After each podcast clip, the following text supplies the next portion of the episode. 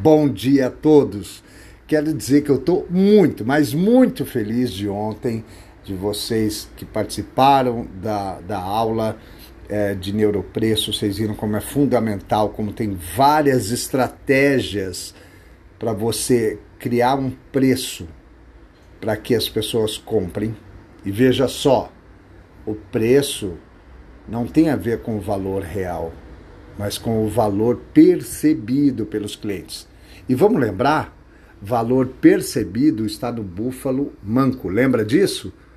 Eu quero que vocês pensem qual é o búfalo manco do seu cliente e qual é o búfalo manco do cliente do seu cliente. É assim que você vai criar valor. Porque antes da economia macro e micro externa, tem uma economia interna, uma economia biológica, que é economizar energia ou ganhar energia, nunca perder energia. Então pense o que faz o seu cliente ganhar energia ou economizar energia e isso vai ser valor, um valor biológico que vem antes do valor externo que você vai criar, tá? Então pense nisso e se quiser escreve aqui embaixo e vamos conversando sobre o nosso búfalo manco.